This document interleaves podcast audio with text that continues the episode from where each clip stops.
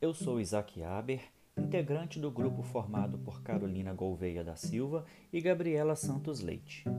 Somos mestrandos do Mestrado Profissional em Educação Profissional e Tecnológica no Instituto Federal Sudeste, campus Rio Pomba. Neste podcast, abordaremos a educação tecnicista.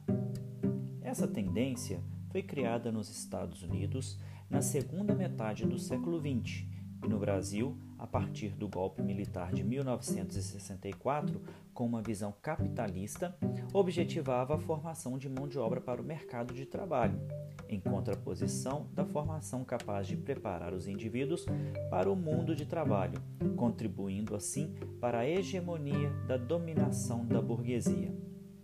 De acordo com Saviani, a educação se insere em duas teorias as teorias não críticas e as teorias crítico-reprodutivistas. O tecnicismo se enquadra nas teorias não críticas, havendo nesta uma passividade ou ausência do pensamento crítico. Ainda de acordo com o autor, esta teoria defende a reordenação do processo educativo de modo a torná-lo objetivo e operacional, atendendo os anseios e necessidades do mercado de trabalho. Em síntese, essa tendência objetiva formar trabalhadores para simples suprimento de mão de obra para as indústrias de forma objetiva e não crítica.